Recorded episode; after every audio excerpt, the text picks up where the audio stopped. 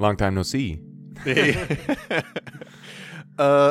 so the podcast gods have descended upon us to give us a message to pay some more attention and, you know, make sure we've got everything technically going correctly, because twice in 1 week with our D&D podcast and with this podcast, we had some technical difficulties for the first time on both podcasts. So that's just my audio was bad. We tried this episode already, and it was bad. We recorded yesterday. It was bad.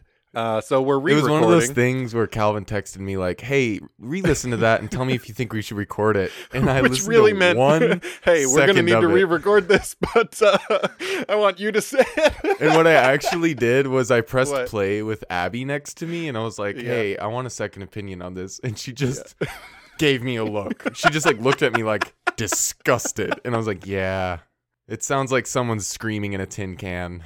What I've done is gone through both of them and written out the entire transcript of our whole conversation, which we will be dryly reading. You'll be holding up a sign for me to be able to I've got cue cards all written out for your lines, so hopefully it'll flow. This is actually included in that. I'm reading a cue card right now. Yeah, there's a middle finger drawn on one. I haven't been watching much, getting into this whole intro section once again. I have been watching Bly Manor, which actually, yesterday I said I'd watched everything but one episode, and since have finished it. So I've finished Bly Manor, actually. I finished a different thing that I've talked about on the show, The Boys. I finished the season 2 finale. Hell yeah. It was pretty good.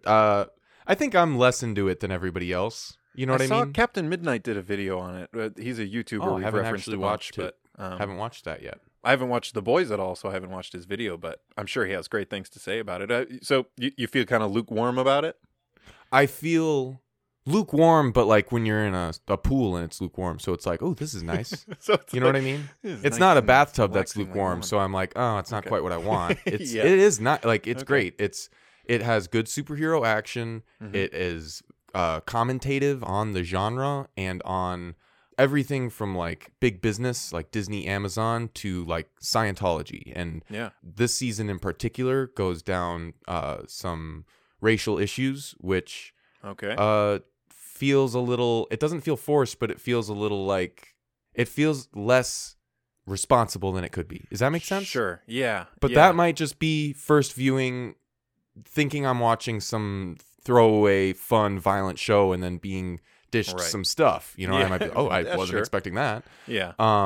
But if you're watching it for violence, it might be the most violent show I'm watching other than maybe Lovecraft Country. Similarly, though. Which it's also got some violence. The most recent episode of Lovecraft Country kind of felt interesting about the racial commentary in that one, too.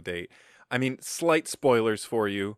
But they go back to the Tulsa riots, and it doesn't, or I'm so sorry, the Tulsa Massacre, as it they reference it in Lovecraft Country as the riots, though, because at the time that's what it was called. That's how they referred to it. But understandable, it's the Tulsa Massacre is how we have correctly renamed it. But it feels a little bit shoehorned in order to like make some dramatic commentary and to make people, which is feel really interesting ways. Because I learned a lot about and appreciated the way the Tulsa massacres were handled in Watchmen. Yeah, so that's interesting because I've heard people be like, "What do you like better, Lovecraft or Watchmen?" Which I fucking hate, but at the same time, the fact that I actually haven't watched that episode yet because I read a review of it that made me a little scared. Slight spoilers for Lovecraft Country and for Watchmen. First scene in Watchmen, you get this like experience of them, these kids escaping with the help of the parents, the massacre, right? Yep. And you see bits of it, and it's sort of alluded to, and they tell you a lot about the massacre. But the thing about this Lovecraft Country episode is there's a lot of scenes that depict a lot of stuff that feels like they're like, this is a racial-based horror thing, so we're just going to fucking lay it on. And I don't know, man. That's what made me nervous. I read a review that someone watched it and felt sickened by it rather than feeling empowered. Yeah. That's so it made me scared to watch it. So, yeah, I mean, with Lovecraft Country, I still think it's a very good show, but I think I mentioned a friend of mine. He was just expressing that he thinks the show is basically garbage. I think the word he said is garbage. I don't necessarily. I've heard everything from garbage to irresponsible on the negative end, and on the positive end, I haven't heard a lot of responsible or important. Just I'm hearing like, a lot it's of really good, and it handles social shit. But like, I haven't heard it you know what I mean by that? It brings up social things, which I think is good for people to be thinking about, and it also puts interesting black characters into genre stories, which is very cool and does not happen enough. So I think that is done well. Everyone that I have talked to that feels how we feel about it is white. Yes. I should say that. Right. I have talked to one person who's black that watches it, and they're lukewarm on it right now. Yeah. They're like, yeah, I don't know. But everyone I talk to that watches it that's white is like, oh my God. Yeah, you know? Right. When it was like 4 episodes in, I saw a couple different statuses from friends of mine, people of color. I think they were both black, but expressing that it was very, very good and they really, really liked it. And everyone unanimously is saying the performances in this show are incredible.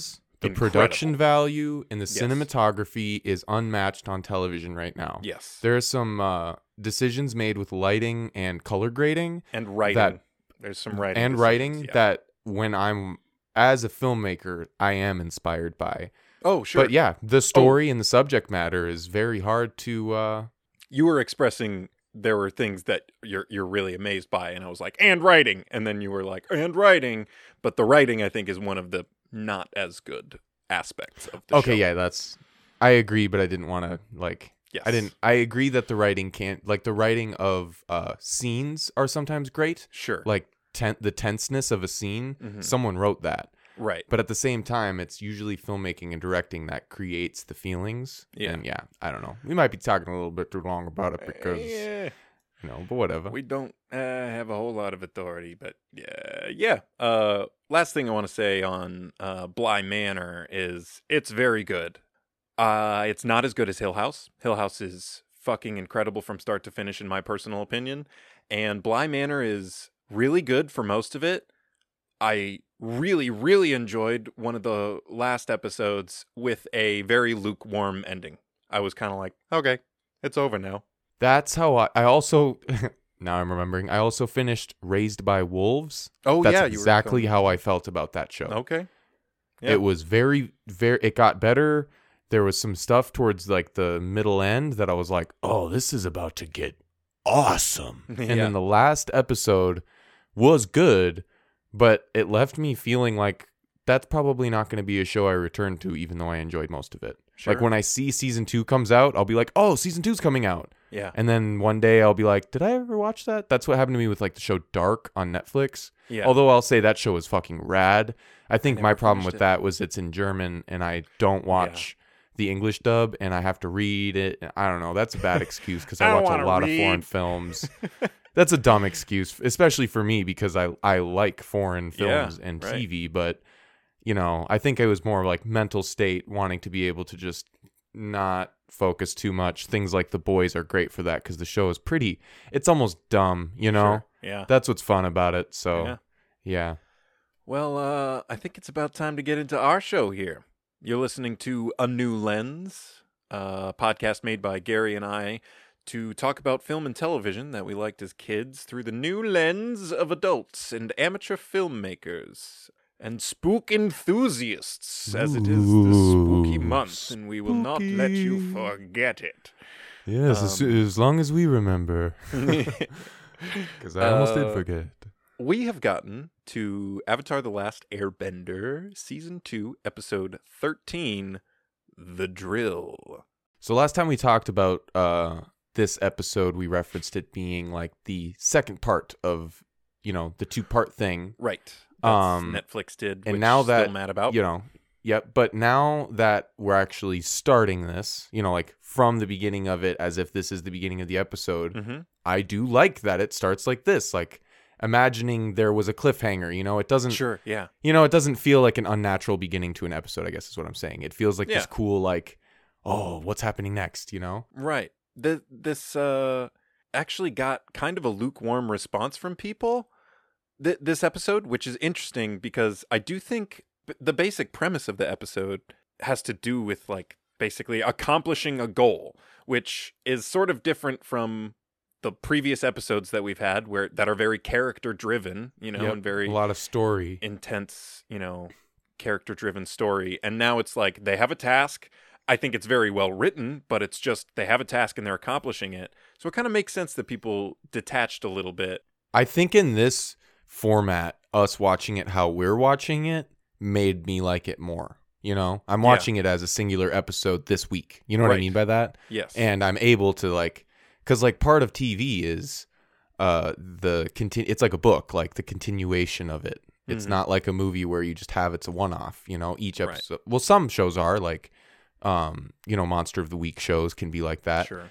So that's, you know, it's easy for me to give Avatar The Last Airbender that feeling, even in the last string of episodes when they were lined up in that emotionally character arc way. Right. That worked still because we watch it frequently enough. But when it doesn't happen, that works too because we watch it infrequently enough. You know what I mean? Right. And also, I mean, it's refreshing to have, like, sort of a big action piece. I'm not sure. It's like, fun. Most of the, like, really awesome, intense sort of action sequences that we've had in the past several episodes have that feeling because they're emotionally driven and they're like characters coming together in certain ways. Yeah, where this is straight up just we have a team now. Let's watch them have some fun. You know, let's watch them kick some ass. I think the last time something, you know, I'd say this is similar to the episode The Northern Air Temple. Absolutely. Very. It's not like hugely epic, but it is a big scale, mostly just action based with some cool, inventive and it's details. And without spoiling anything, it's also set up for the future of the show. Yes. Well, let's get into it. The course of this episode is simple, as we've been alluding to. Aang has seen this drill at the walls of Ba Sing Se. He comes and gets the gang and brings them to the top of the wall to try and, like, survey and figure out what's going on. He talks to this general on the top of the wall, the outer wall of Ba Sing Se, who does not really want to help him. He sends his own team of earthbenders to combat this drill, who are pretty ineffective and get taken down by who we learn are in charge of this drill, the trio of Azula, Ty Lee, and Mei. And Ty Lee chi blocks them and incapacitates the army. And so they end up needing Aang and the gang to make a sort of covert operation to get inside the drill and try and take it down from the inside, which they do.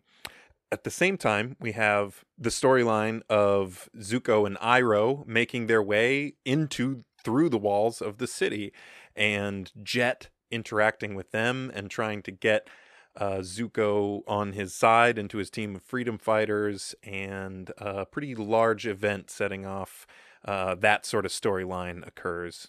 Aang and the gang accomplish their goals sequentially, figuring things out as they go, and there's sort of a final showdown with Azula and Aang on top of the drill at the end of the episode. That's about all I think there are. The first shot we get here, I just love. We see these tanks that we've seen before in the Northern Air Temple. Establishing, you know, these are big ass tanks. Yeah. You know, oh shit. And then we see, like, the bottom third of the front of this drill behind them. And then it zooms out and it's like, oh, it's huge. I remember in our original recording, you compared it to Star Wars. And I love that. It really does feel like shot. The little ship flies by. Big ship. Little ship, big ship. Yeah. And this is especially menacing because we know what those tanks can do. Right. Like, they can't... Remember how hard it was for them to take them out? And then, like, they'd flip them and they'd keep going. And they could shoot out harpoons. And it's just like... Mm-hmm. We know how technically skilled the Fire Nation is when it comes to building weapons of war. And this is like, oh man, it's not just that it's so big, it's like who knows what it could do. If these things can do that, and it's so hard to stop these things, right? Well, I mean, it's hopeless. Yeah. You know? And I think they do a really good job of slowly revealing the layers of this technological achievement by the Fire Nation. Absolutely. And the first of which is the way it moves along, this sort of worming, like snaking along, pushing one section of it forward, shooting some spikes into the ground, which remind me of the when we worked for Car's Tree Service the summer after high school. You know, if you've ever seen one of those like cherry picker trucks where they have a crane with a, you know, bucket with a guy with a chainsaw like in it, the truck always has these, you know, these stability poles. They're like legs. Yeah. They're like two legs that stick out. These braces. They're called braces, right? That's what that would be. But you know, so the truck don't tip over. But they drive into the ground at an angle, giving it, you know, traction to move forward, which is just very cool. It makes a lot of sense. It's also like they're fairly far from the water now. How long have they just been like inching along this desert outside of the because we know from earlier in the last episode that, you know, they were talking about how the Fire Nation is doing something, or they're like hiding something. Well, I forgot what the line was, but they basically were alluding to this. Mm-hmm. But yeah, it was far away. And this thing is moving slow. Yeah. So in my head, and I don't mean to criticize Ba Sing Se because they are the impenetrable city, so I can see why they wouldn't do this, thinking that, oh, well, we're fine. Mm-hmm. But I would just have like watchtowers like a mile away, you know, like a watchtower out here and a watchtower. Just, yeah. Or even, I don't know. How did nobody see this? How did Aang? Well, maybe they did, but their attempts to stop it were as ineffectual. You're right, because that general was very clearly not the guy who should have been protecting the wall. So one thing about the design of this, though, is the command center like being lifted up on the, because like at first, for the first second, you're like, oh cool, it's like a, and then it's, and then it just like keeps it's so tall, but also the way it comes up, like it goes so fast, it kind of like flings them up, you know what I mean? The way this imagine rises them in there, like up out of it, it's like swinging them up. I don't know, it's just, they probably all had to put seatbelts on just to do it, you know? And why do they need to be up that high?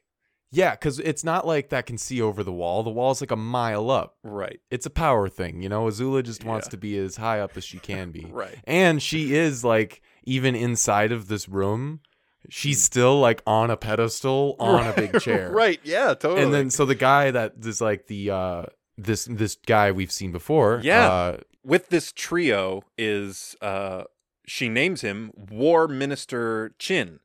And we've met this character before in the Northern Air Temple. That episode, he's voiced by Christopher Tabori, and this War Minister Chin appears in that episode. He's the one that arrives at the Northern Air Temple that Aang gets super pissed at and like whips the door closed on him. Okay, let's be real then. You saying that this is an episode that feels like that episode.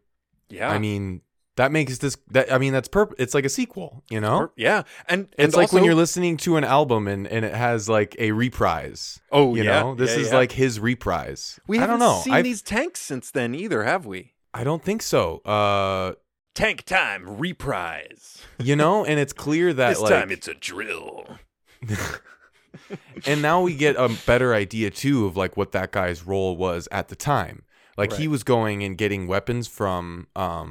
I forget his name. The Inventor is what we'll call him. Right. And I think he's even like listed as the Mechanist in the episode. Yeah, you're right. The Mechanist. I like that better. And in my head, when I'm watching that episode, I'm thinking like, oh, he's probably doing this for like one faction of Fire Nation troops. Kind of like how in the prison, it feels like they're, you know, helping with just the coal, the coal mining area or whatever, or like in. There's an episode in the future where there's a similar thing where there's a Fire Nation, like not building, but like a factory type thing. Mm-hmm. And that affects something. And this is what I thought that was too. Like this guy is just like one of many of these guys, and they have a ton of inventors around the world creating things. But now we realize, like, this is the man.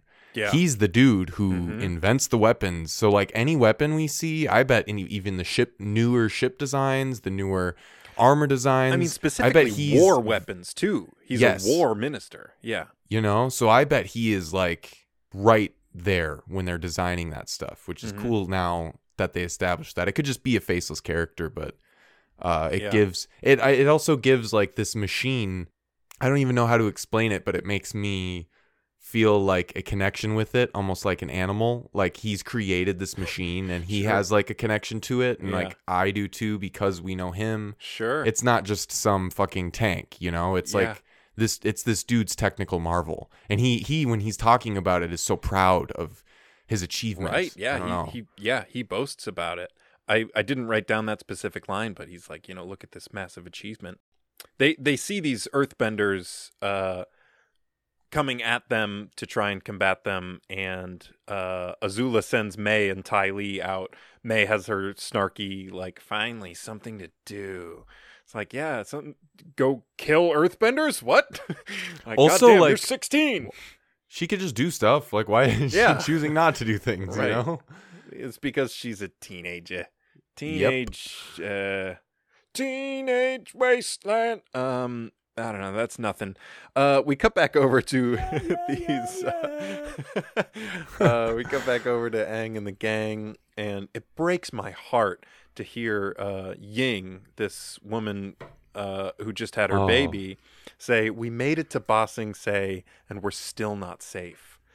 Oh man, you just feel for them having seen. And even if you feel like you will be, like, we as an audience hope that Aang and the gang are gonna make it safe for her, right? But she feels that way, and you feel it. I don't know, like, no matter what, she still feels that way, and I think it's a lot to do with that voice actress being so Kim My Guest, being so good at emoting without it feeling we're not safe, right? You know, it feels very real. Yes. It's good voice acting, yeah. And then we meet the team. Oh, by the way, I think we met them earlier when the general sent them out to fight the drill, right? Or is it after? But they're called the Terra Team. Yeah, as this general. Sokka particularly likes this team name very much. And I don't know why, but I really liked that about Sokka. Him being just like Terra Team. He likes that. You know, he likes things. You know what I mean? Like, I think a lot of people shopping I think you get what I mean by that. But he's like, you know, he likes names for stuff, or like a pipe, or like, I'm doing this shtick. You know, he's like, yes, he likes, he's a thing devoting guy to things. Yeah. Yes, you're so right. But they meet this General Sung, who tells them the Terra Team has it covered, and he boasts about Ba Sing Se, you know, the impenetrable city. He says, it's not called Na Sing Se. That means penetrable city. And it actually is written throughout a couple places. There's actual Chinese symbols which say, welcome to Ba Sing Se. And the symbols for Ba Sing Se mean perpetually strong city. So that actually is translated from Chinese, I believe. And you say it, Ba Sing Se. Which is just a little bit interesting, another sort of cultural influence from this show, directly inserted. Which I wanted to actually talk about right now. Yeah. Have you noticed that sometimes it seems like characters just understand Chinese on this show? They don't speak it, though. Everyone speaks, like, what I call the language in shows like this common tongue, because they're D&D in a fantasy world.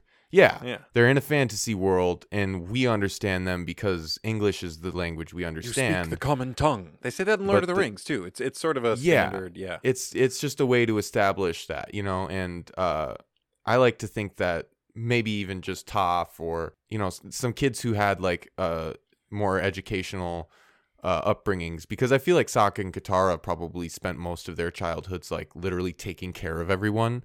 Sokka being, like, the war guy for their whole crew, for their whole tribe, and Katara basically being a mother figure for a bunch of kids. But there are moments, I think, that, like, people know what certain words mean when they say them. I've noticed it in the past. I can't name a specific example, but like this isn't the first time where Chinese is a thing that is just like, yeah, that's what this means. Used. You know what I mean by that? That's the writing that they use, I believe, whenever you see writing in the shows. They write in Chinese, what do you call that?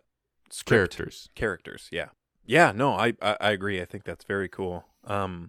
We cut over to the Terra team now we see, and I love the way they like ride Earth like a wave, you know, like create this wave out of Earth that they ride up.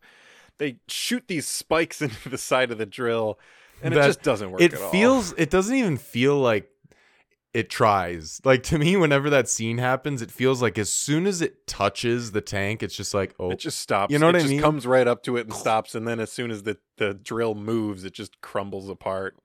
You know, I wish they could at least try. They can't, though, because it's metal, and they're fighting it with earth. They can't make the earth that they are bending dense enough to penetrate it. Yeah. They're not making a whole lot of headway even without being interrupted, but they are by Ty Lee and May. And Ty Lee specifically takes these guys down. And my thought from before, which is like, oh, you're going to go kill them, is like, no, she's just going to incapacitate them and make them useless by taking away their bending, chi blocking them. And I feel like that is a very interesting dynamic that Azula has created. Like, Azula knows that these are the two most skilled people she can have on her team because they're also her friends. Like, she can't get, like, one of the guys from the bow and arrow crew or whatever. You know what I mean? Like, she's not close enough with them to be, like, at any time she can trust them and tell them what to do. But both of these people... we're starting to get the idea are not killers. They're not like Azula. Like, if Azula was out there, she would be shooting fire blasts at their face. You know what I mean? Yeah. Where this feels more like they are, they're incapacitating them. Even May with her spikes, it doesn't feel like, I mean, yes, if the wrong earthbender didn't block the right way, he would be getting a bunch of spikes to the face. Yeah. But it almost feels like maybe she's aiming for his clothes and she's going to attach him to the ground. Or I like to think that these are two people who morally fall on a slightly different end of the compass. I think that's already clear. Which is an interesting dynamic to make them the trio and her the leader of that trio. Absolutely. Yeah. With his army taken out, we have this goofy little thing with this general sliding cartoonishly over to Aang. And they're like, I bet you want him to help you now. And he's like, yes, please. Good goofy moment by Barry Denon, the voice of... Is there a moment in there where Sokka, like, slaps him in the face? I remember there being a moment where Sokka is like, get yourself together. I wrote... because I just wrote down, did Sokka just slap a war general in the face? Because when you think about that, like, that war general, if he was slapping the wrong one, could have just been like, just like crushed him, you know? Yeah. Oh, I love it. Sokka, he looks at people as people, and he's real with them, you know? Everybody kind of looks to him as the idea guy. He's like, when did I become the idea guy? But you are now. It's like, you are. Like, you became that throughout the course of the show. Right. I love it. And then they say he's the complaining guy, and he's like, I don't have as much of a problem with that. Which is like it's true. A mind fuck for me. Because it's like, wouldn't you complain about that, though? Right. So this is the first time we switch over to Zuko and Iroh at the entrance of Ba Sing Se. They made their way through the ferry, and now they're trying to get into the city. And it makes sense they're having troubles at this, like, customs, basically, because they're using fake names.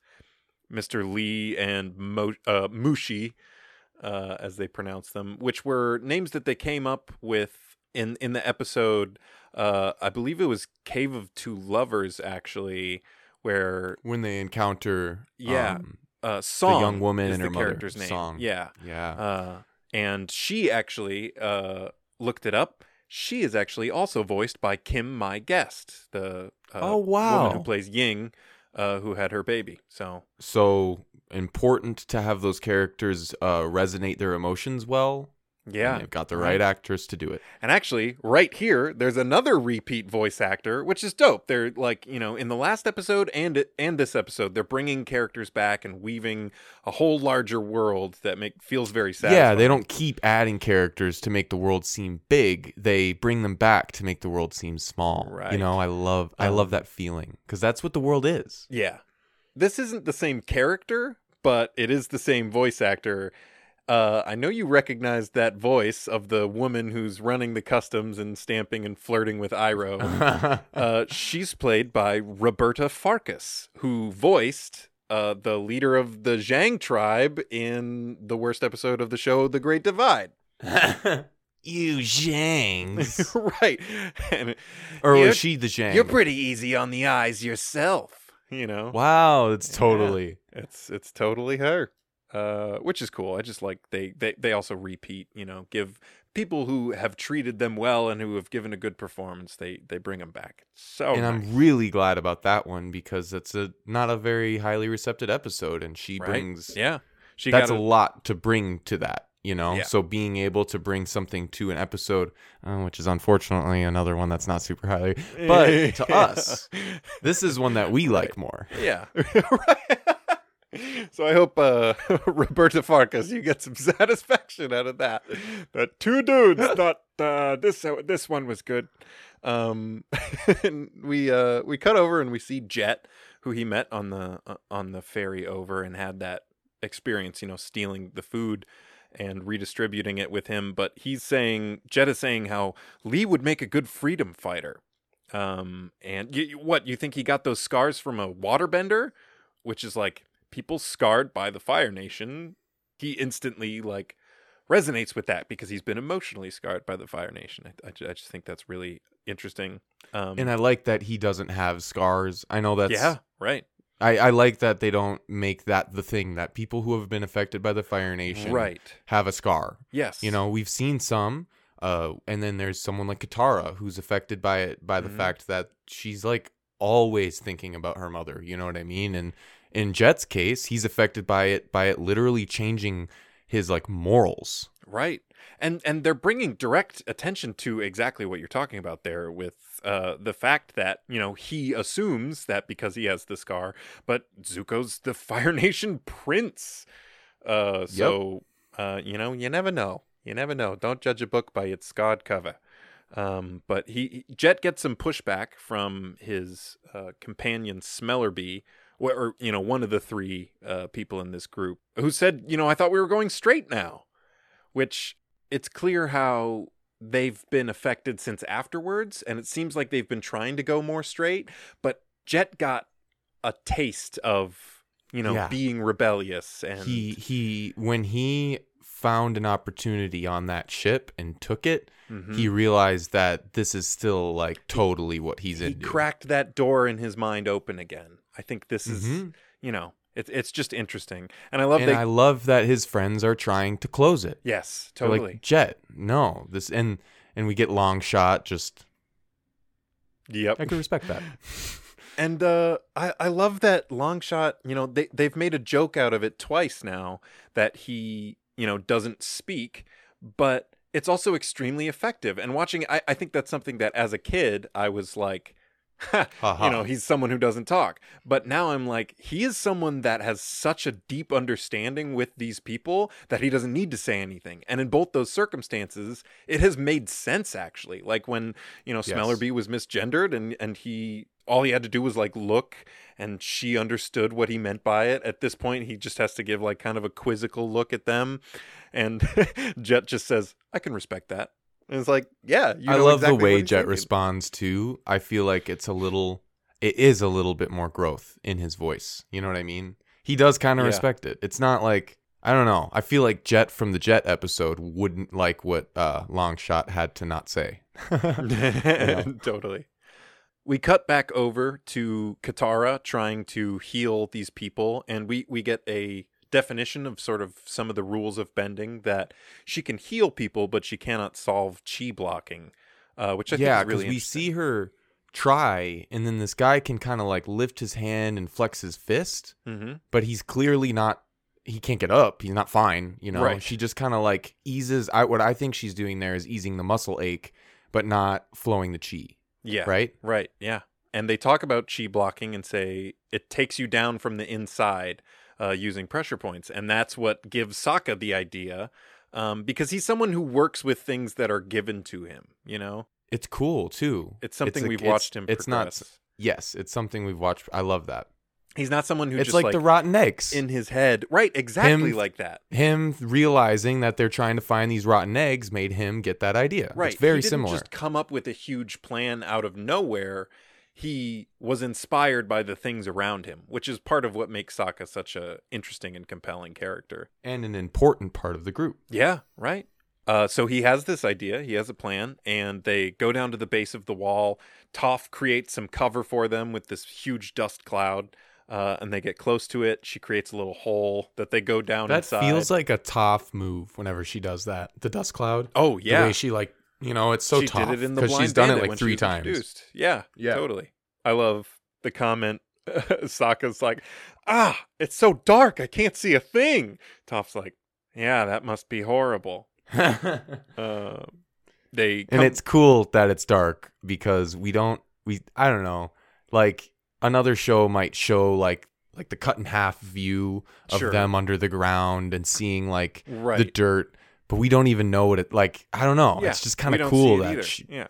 Yeah. I don't know. I love that. And also, it further gives us information on what's going on when earthbenders do that. Like a couple times, we've seen people go underground. Like when Boomy just, pops up somewhere else. Or in the Avatar state, when he put Katara underground, and then was like, she was fine. She might have just been in like a little pocket space. Yeah, right. And it also is making me realize that Toph being able to move and know where things are, even though she's blind, like using earthbending. Mm-hmm. It's not an earthbender trait. It's a Toph trait. Right. So if an earthbender were blinded, they wouldn't just be able to do what Toph does. Yeah, right. So that's making me realize how fucking impressive it is that Boomy did that. Oh, when he fell into the ground and then ended up finding his way all the way up to there. It's not like he had a flashlight under there. Yeah, he had a map in his head of exactly how far to move. He has probably that great of a sense of Earth. I bet he is like that. Yeah, I bet he's similar to Toph. I bet he could fight Toph blindfolded. Probably. Yeah. They come back up out of the hole underneath the drill, and they quickly find this opening in the bottom of it. I love the way that Aang hangs from his feet and like flips Sokka and Katara up into the drill. Toph says she's going to stay outside because she can't bend in there anyway because it's made of complete metal. And she says she's just going to try and slow it down from out here. She sort of brings a big, diagonal rock into it to try and slow it down. She's what is she, 12 or 11? Like 12. One 12-year-old girl definitely did a much better job than the Terra team, Yeah. But also, nobody expected the Terra team to go underneath the drill. I bet there's more vulnerability there as opposed to like the outer shell. So, Very true. I know. Sokka gets inside and we see him innovating in the moment again. He takes out his like jawbone axe sword dope tool thing and he cuts off a valve of one of these pipes that they're in. And he's like, well, think about it. It's a huge engineering achievement. They've got to have engineers in here. And when something breaks, an engineer's going to come to fix it. And he does... he's just like a big buff, shirtless, masked dude. Yeah, he's like someone from Mad Max. Yeah, right. Like he reminds me of like a guy that would be on the back of a truck with a guitar, or like with like a giant gun in Mad Max. You know? Yeah.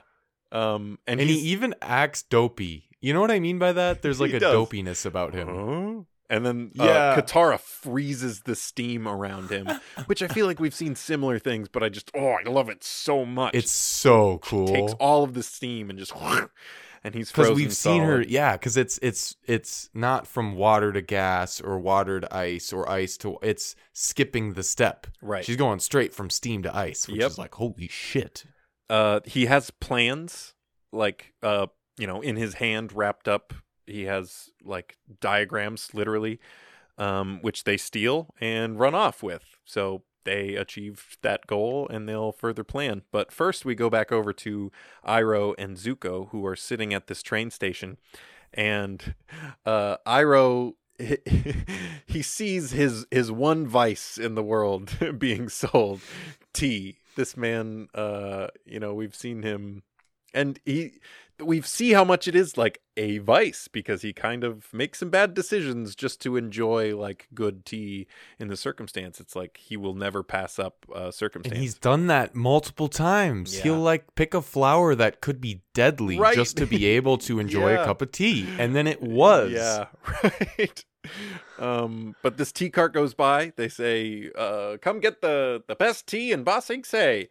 And Iroh gets a glass of it, and he goes, oh, more like the coldest tea in Ba Sing Se. And as he's saying that, Zuko and Jet are sitting right next to him having their conversation. Right. I also want to reiterate, because you mentioned it when we were talking, that it's jasmine tea, which is we know that this is Iroh's favorite tea, and it's just cool. Like, it makes me want to have a cup of jasmine tea. Yeah, that they bring back. But clearly within earshot, he shouts this, more like the coldest tea. But Jet brings Zuko aside and basically offers him like, want to join the Freedom Fighters? And he's like, thanks, but I don't think you want us in your gang. And he pushes further, and Zuko says, I said no. And this kind of shocks Jet. He's like taken off guard, but then he sees that Iroh is now drinking a steaming hot cup of tea happily. And this shot zoomed into Jet's eyes. Just the shock and fury that you get immediately from he's now Jet again. Yeah. Fully. He has a cause to be furious about. That cracked door it broke off. It broke open, yeah. There's no door at all. Right. We do got to mention... But he collects himself right away, too. That's what I love about that shot, is he has a moment, and then he immediately, like, looks away so that, he has, like, a moment and kind of looks away, like, what should I do about this? And then Zuko sees him have the, what should I do about this moment? Right. So Zuko's not 100% sure, but he's like, I think he just saw something. Yeah, what the hell are you doing? And then he sees what he saw, and it's Iroh with the steaming cup of tea. He hits it out of his hand, which leads to, like, my favorite line in this episode.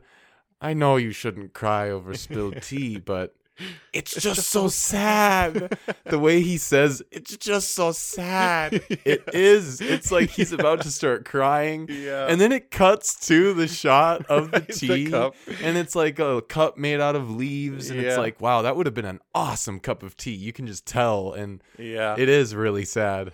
It is.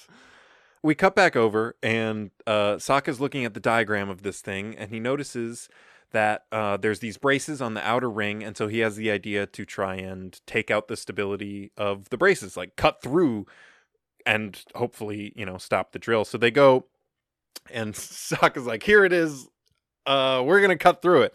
And Katara has the like, well, Aang and I are going to do all the work. And like, I get that he is kind of being like, all right, go ahead. But also like, come on, Katara. Like, he can't bend. What do you expect? Yeah. Yeah, he's like in this moment, he's the foreman of the crew. You're the crew. Sorry, right. But Well, they cut through it. I love this animation, like how they do the water cutting through these beams. That can't be easy to animate that in a way that doesn't, because it needs to still look like metal as it's being cut. Yes, and like if you're cutting something, it's so easy to make it look. I wouldn't even know what material it would look like, but it would look like something else, like wood or like a stone. Or that's also part of the sound design as well. The sound like shing, shing, shing. Which it's very cool that they're utilizing water in this way as well, because the earth clearly did not have much to do against the metal, but water can at high enough speed cut through metal.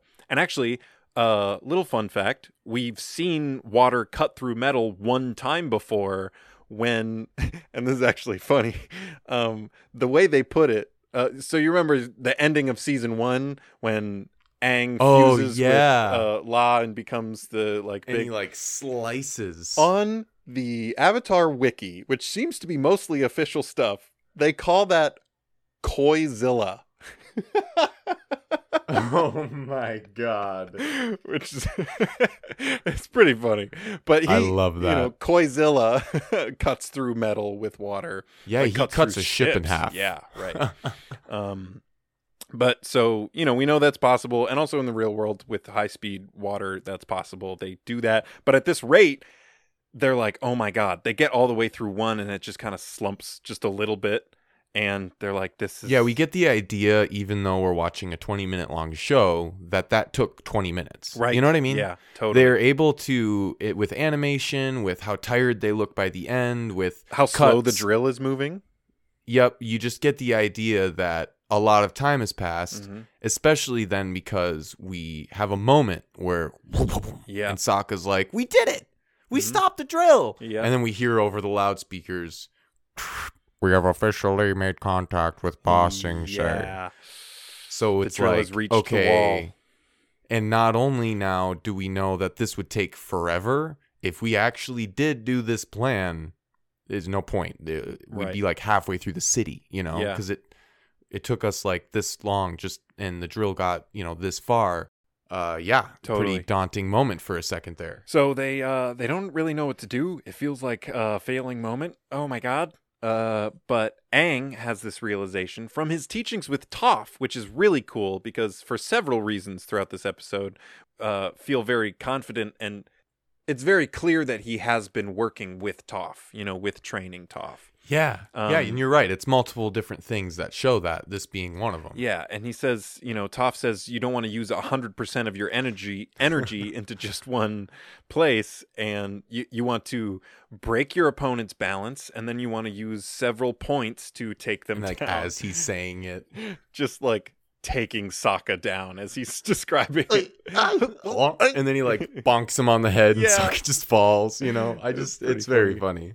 And it's not the first time that Aang... isn't this like the second time Aang has showed like using Sokka as an example? A demonstration. Not always on purpose though. Like I think there have been times where Sokka gets hit by a waterbending move or a, you know, just like a thing in the crossfire, and it's just Sokka. But this is a direct one. He's like, I'm just going to use him as a example dummy.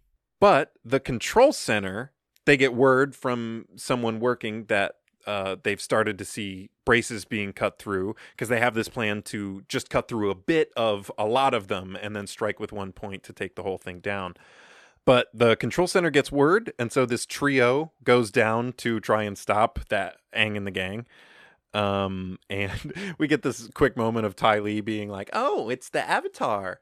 And friends, like kind of flirting with Sokka, and he kind of like waves back. He's like, hey, because what's up? Last time we saw her, she was all, he was kind of cute, right? Wasn't he? Yeah.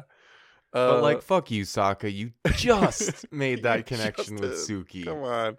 But also, I mean, I don't know. He's a 16-year-old boy who's been traveling around the world, meeting mostly adults with his sister and a young boy who's the Avatar. So like, and the first 16 years of his life, he was the only person his age. So you know what? I'm gonna feel a little happy for him, just a little bit. But also, Suki, come on, man. But they start. Yeah, he's definitely got a type. Yeah, that's for sure. True. They start to run away, and Katara throws her water pouch to Aang because she's like, "You'll need it more," which is interesting. Just another one of those, like, you know, taking specific. It feels objects like a thing that's attached to her, right? You know? Yes, totally. But it's not. It's an object that she can hand off. They find the system that the drill has built into it, which I think is a fascinating and smart. Design for this drill, like in world and out of world, like as far as a way that they can take this down. It feels, you know, all of this feels much more like really looking at plans for what makes sense for the machine that it is, and also what would be its weaknesses, as opposed to like a Death Star button that you can shoot just happens. Yeah, like they had, it feels like they had two separate people thinking of two, like, let's actually think of a drill that would be really hard to beat. Right. Now let's think of how we can beat it. Mm-hmm. So we see these drainage, this drain, So we see these drainage pipes, which mix the rock that is being excavated by the front of the drill with water so that it can be more easily transported to the back of the drill and expelled. They jump in. I kind of like this a little bit subversion of expectations or stereotypes, I think, with Ty Lee and May as they're looking at where they've gone through and how, you know, May is more like, I don't care, whatever. And Ty Lee's kind of the more, you know, like flowery, bubbly, effeminate type. And May's the one who's like, I don't want to go in there and get dirty. And Ty Lee just jumps right in. She doesn't care. Yeah, totally. It's like Ty Lee is like, she's either someone who smells of roses or smells of circus animals. Right. But both are awesome. Right. You know? Totally. I think she probably does smell like both. It makes for a more complex character than just like a stock sort of personality from what we've seen in media before. Most shows. Yeah. Most media. Yeah, but they get expelled in the Sokka and Katara do from the back of this drill, and Ty Lee comes out after them, and I love the animation of Katara holding all this water back and the sort of rolling sphere of like water. Yeah, because you're feeling the water coming towards her and her pushing it. Like it's not all her creating this movement. Right. It's a mix of her and the already moving water. Totally. It's very cool and probably very hard to animate. And then Sokka also has this realization that it's like, keep that up because you will build the pressure up throughout the drill, and it'll be ready to pop when Aang. You know, when you think about how much is coming out and how fast, like that's a lot of shit that's building up quick. Yeah. Which is when we go back over to Aang on top of this drill, and he starts to create, you know, a point, like an X in the metal with the water that he has from the water pouch. And he just says, what I would give to be a metal bender right now. It's just interesting, like bringing that concept. Like, yeah, it's been something that's been a blockade in so much of the storyline so far, is like metal's imbendable. Yeah. But Azula shows up, and this battle it's intense because we've seen, like, you know, multiple people having to take on Azula before in order to hold her back. And now it's just Aang versus her. But also Aang in the last one was... He's fully awake now. Yeah, yep. He was exhausted last time. And this battle's really cool. Think about it. This is cool, too. I'm realizing this is Aang with a water pouch, with his staff, and with rocks falling around him. And he, you know what I mean? And he's being set up to be able to use all three elements right now. He also was not rock bending efficient last time they faced off. So he has this new thing, which actually is mostly what is effective against her in this battle. Which feels natural, because in real life, when you're learning new things, the thing that you're working on now would be the thing you would revert to. Mm-hmm. You know what I mean by that? Mm-hmm. Like, of course he's going to be using, even though he's probably a better waterbender, there's earth around him, a lot of it. Yeah. And that's what he's been practicing the most. Right. So, of course, that's what he's going to utilize. He redirects one of these falling rocks. He... creates a rock shield in front of him and like punches rocks out from the front of it. I love when he redirects that rock. You mentioned this before, that it's a mix of airbending and earthbending. Right. He like uses air to slow the fall and then like pushes it with earthbending. Yeah, totally. But then what Azula gets him with is this like Sonic the Hedgehog spin and blast. That's exactly what it is too, because it's blue. Yeah, right. That bashes him against the wall. And he falls like a little unconscious for a moment. And this is like, oh shit. Like at this moment, we also cut to the inside of the wall being broken through. We see these houses that are, or structures at least, that are built on the edge of the wall, like bulge open and crash away as this drill breaks through the other side. It feels Helm's Deep-ish to me. Or... Yeah. Something out of like a Lord of the Rings, like there are so many shots throughout the last two movies of like slow motion miniatures being imploded. Totally. Just reminds me of that. Totally. And Azula lifts Aang up and holds her hand out in a way, you know, she bursts a flame into her hand and holds it in a way that it's clear she's going to like bash this flame into his face. She's going to try to kill him. And Aang secretly creates, he regains his, control, and he creates this rock glove around his hand, and he just swiftly moves her hand out of the way. And then he makes this stance. Oh, it's so good. Just it's very cool. It's like Hellboy, Yeah. Like he's like Hellboy in this moment. Totally. And to me, this is a moment too, not just like being like, I'm ready to fight. It's an earthbender stance, and he's got an earthbender like weapon on his arm. So he's almost like, try me, mm-hmm. That's something he wouldn't have done had he not learned from Toph to stand your ground. Totally. He would have run away at this point, for sure. Totally. But he doesn't run away anymore. And that's like another earthbending thing he's learned. It's not just the bending and the skills, it's the fortification. He's, totally. It's fucking awesome. They then get interrupted by, he pushes her back and she runs at him, and they get interrupted by this mud spray as the water in the mud is building up. And it sprays up and across, and she slips and just straight up runs into him. Yeah, this is funny because like they're fighting. I don't know, when this happens, I've seen this a billion times, but in the moment that this happens, it feels it turns them both into just regular people on a playing field. Right. You know what I mean? Totally. Like when they're standing there and fighting and they have a distance, and like as they get closer, they're close hand combat. But when they slipped into each other and hit each other, neither of them could actually utilize that. Like, right. It's not like while she's slipping into him, she could use that to make him. Right. Yeah, no, she just, and it's great. And it's cool. I love the shot, firstly, of them parting different ways, rolling down this circular drill on different sides. And the different ways that they handle it. Azula tries to muscle her way back up. She stops herself by screeching, pressing her feet in. And you would point it out, Aang does it through teamwork. Momo comes mm-hmm. down, helps him get Momo a better angle, and he's able to he uses his arms to flap himself, and Momo uses his wings, and right. They both get him back up there. And then, I love this so much. The way he just carves this rock.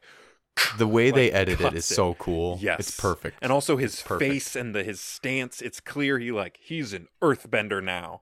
Yep. And it feels justified because it's also not nothing he's done is crazy insane, but it's also skilled. He's using technique. And I think one of the main skills that Aang has in all bending, what do we do? Are we supposed to assume that Toph was like, hey, if you ever come to a situation where you need to create a giant spike, right. This is how you do it. Right. Or, right. Hey, if you're fighting someone, you can create a wall and right. punch the wall and punch out fist-sized rocks. He's using the foundational knowledge. He's innovative to be able to do this. Yeah. Yeah. Totally. And anyone else would probably it reminds me of in the very last episode of season 1 when we see Master Pakku have someone fight Katara, mm-hmm. and he's like, maybe one day you'll be able to fight a sea sponge. And it's right. clear that it's because that guy just used the move he learned in class against her, and Katara mm-hmm. innovated. Yep. And Katara and Toph together teaching Aang has helped him with innovation. Mm-hmm. Aang gets this thing in place, and he scooters up the wall, and throughout this whole section, we've got the theme music of the whole show playing, so you can tell it's a big indicating to you that it's a big moment, and it is. He scoots up this wall, air scooters up the wall, he does this turn and blasts himself down from way up high, airbending himself down quicker. Love all the sound design in these moments. Oh yeah And as he's getting down to it, Azula jumps back up, and I think it's very important that she misses. I don't know how much they address it, but she just fucking misses. She could hit him. There's no reason. There's nothing Aang necessarily could do in that moment. I don't know if he notices or not, but he is just going as fast as he can. That moment feels like Aang even knows that could happen. Yeah. He is going for this no matter what. Yep. He is going to do whatever he can to save people. And that showed us that he was risking his life. Yep. She didn't miss him because she wasn't skilled enough. She missed him because of destiny. You know what I mean? Right. He needed to do that. But even so, he was absolutely risking his life because he knew she was still down there, you know? Yep. It's awesome. I love moments like that in a show where it's not like he sees it and blocks it. No, he just could have totally died there, you know? Right. But he accomplishes it. The drill, the damaged braces all slide out of place. This drill and the sound design through all of this, the way they do the metal... The drill itself, like the actual drill bit slowing down and like the air, like the... Yeah, right. You know? As things are escaping. And also the mud spraying out and spraying up the wall. But it's not too much. It's not like, oh, I'm overwhelmed with all these sounds. No. It's like, it's done in this cool, like... Specific. It's a build-up to that sound you were just talking about. Totally. And then once it's done... Instead of just a... Like, it doesn't explode like we see in so many other things. And then once it's done, we hear this dopey version of the Fire Nation theme, like, which is, I just like that so much. And everyone's covered in mud. We get our second to last scene. We cut back and we see just how determined and furious Jet is. And he only has a couple lines in this scene, but I want to commend, again, Crawford Wilson, the voice actor for Jet. Just the way he says, he heated it himself. Like, he knows who this is. He knows this is a firebender. He knows that they're infiltrating Ba Sing Se. He's furious, and there's no way now that his friends can tell him otherwise, even with Smellerby, who also great performance by Nika Futterman, probably not saying that right, but tries to talk him out of it, but there's no talking him out of it now, and that's where we're left with that storyline. We do get Iroh sitting down. Yeah, I was gonna say this is maybe my favorite moment of Iroh's little storyline here, next to Ying, who just had her baby and just saying, "Oh, what a handsome baby!" And it's also really nice because we get to know that Ying is on this train, trusting Ba Sing Se now. Yep, you know what I mean? Right. Yes. Like, if things would have gone differently, I don't know what she would have done, but I doubt she would have just gone in. You know? Yeah. She didn't feel safe, but. She's there and she's feeling safe, but it's also like, oh man, is she safe? Because if Zuko and Iroh can get in and are right next to her, we like Zuko and Iroh right now, but we know that Zuko especially is not just like a good guy; he's troubled. Right. We want him to like get better because it's clear like he has got moral things like that are. Complicating him that we are wanting him to figure out. Yep. But even so, like, who knows who else is on this train? You know what I mean? Yep. This is just makes you realize Jet's on the train. More... We know he's capable of being dangerous and is clearly in a state of mind now where we leave off with him, where he is dangerous. He is dangerous. Our final scene, though, we get Aang and the gang at the top of the wall looking at their accomplishment and Sokka musing on what their team name should be. Because Terra Team. Yeah, he was Terra inspired by that. Yeah. I love that. Because he's like you said, he's a thing guy. So now that he knows that there's another thing he can apply to the group, he needs to. Yes. You know, he talks about the fearsome foursome, boomerang. Get it? I actually like all of the names he comes up with. Yeah, they're pretty good. And then Aang's like, I like that one. Yeah, right. I mean, I like ours. The Aang gang. Aang and the gang is clearly the best.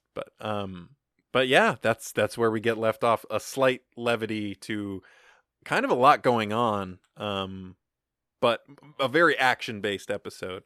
But we got to name a kid moment of the week there. It's good. Kid moment of the week. I mean, if come on again, we already decided yesterday. I don't think we're changing our minds. I don't think so. It's Sokka doing the names, right? I mean, it's this final scene of followed Sokka. By a close second of yes, please. Yes, please. I think that's about all on this retry for this episode. I hope we didn't allude too much to the last episode and that you still had a good time listening to all of it. This has been a Legendary 4 production.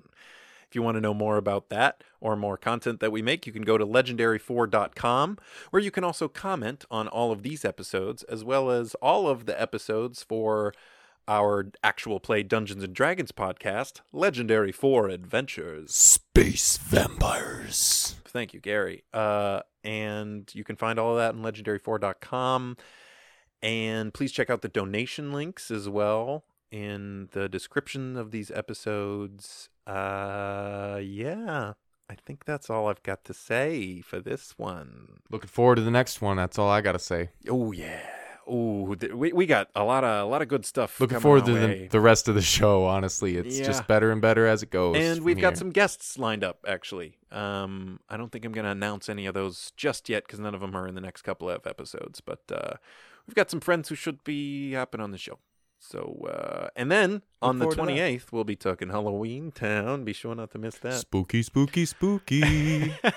I am starting to get a little sick of the word spooky because of myself saying it. You say it in such a satisfying way that you're satisfied by it, and that's why it's starting to bug you, because you've overloaded your own satisfaction. It's far too accurate. Well, I can't even do it. Thank all you spooky folks for listening. I'm Calvin. And I'm Gary. This has been A New Lens.